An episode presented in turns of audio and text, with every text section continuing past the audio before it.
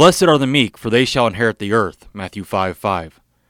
Years ago, the Ziggy comic strip had a very thought provoking comic that has stuck with me ever since. Ziggy stands on a hilltop looking into the sky. He asks, If the meek inherit the earth, what will the inheritance tax be? Profound question that seeks a profound answer. This morning I have it for you. The inheritance tax to inherit the earth is your sin. Being meek, we have no ambitions for world domination. We don't try to remake the earth in our image. We seek God to remake us in His image. It was in His image we were first created. We've striven to reclaim that lost image ever since.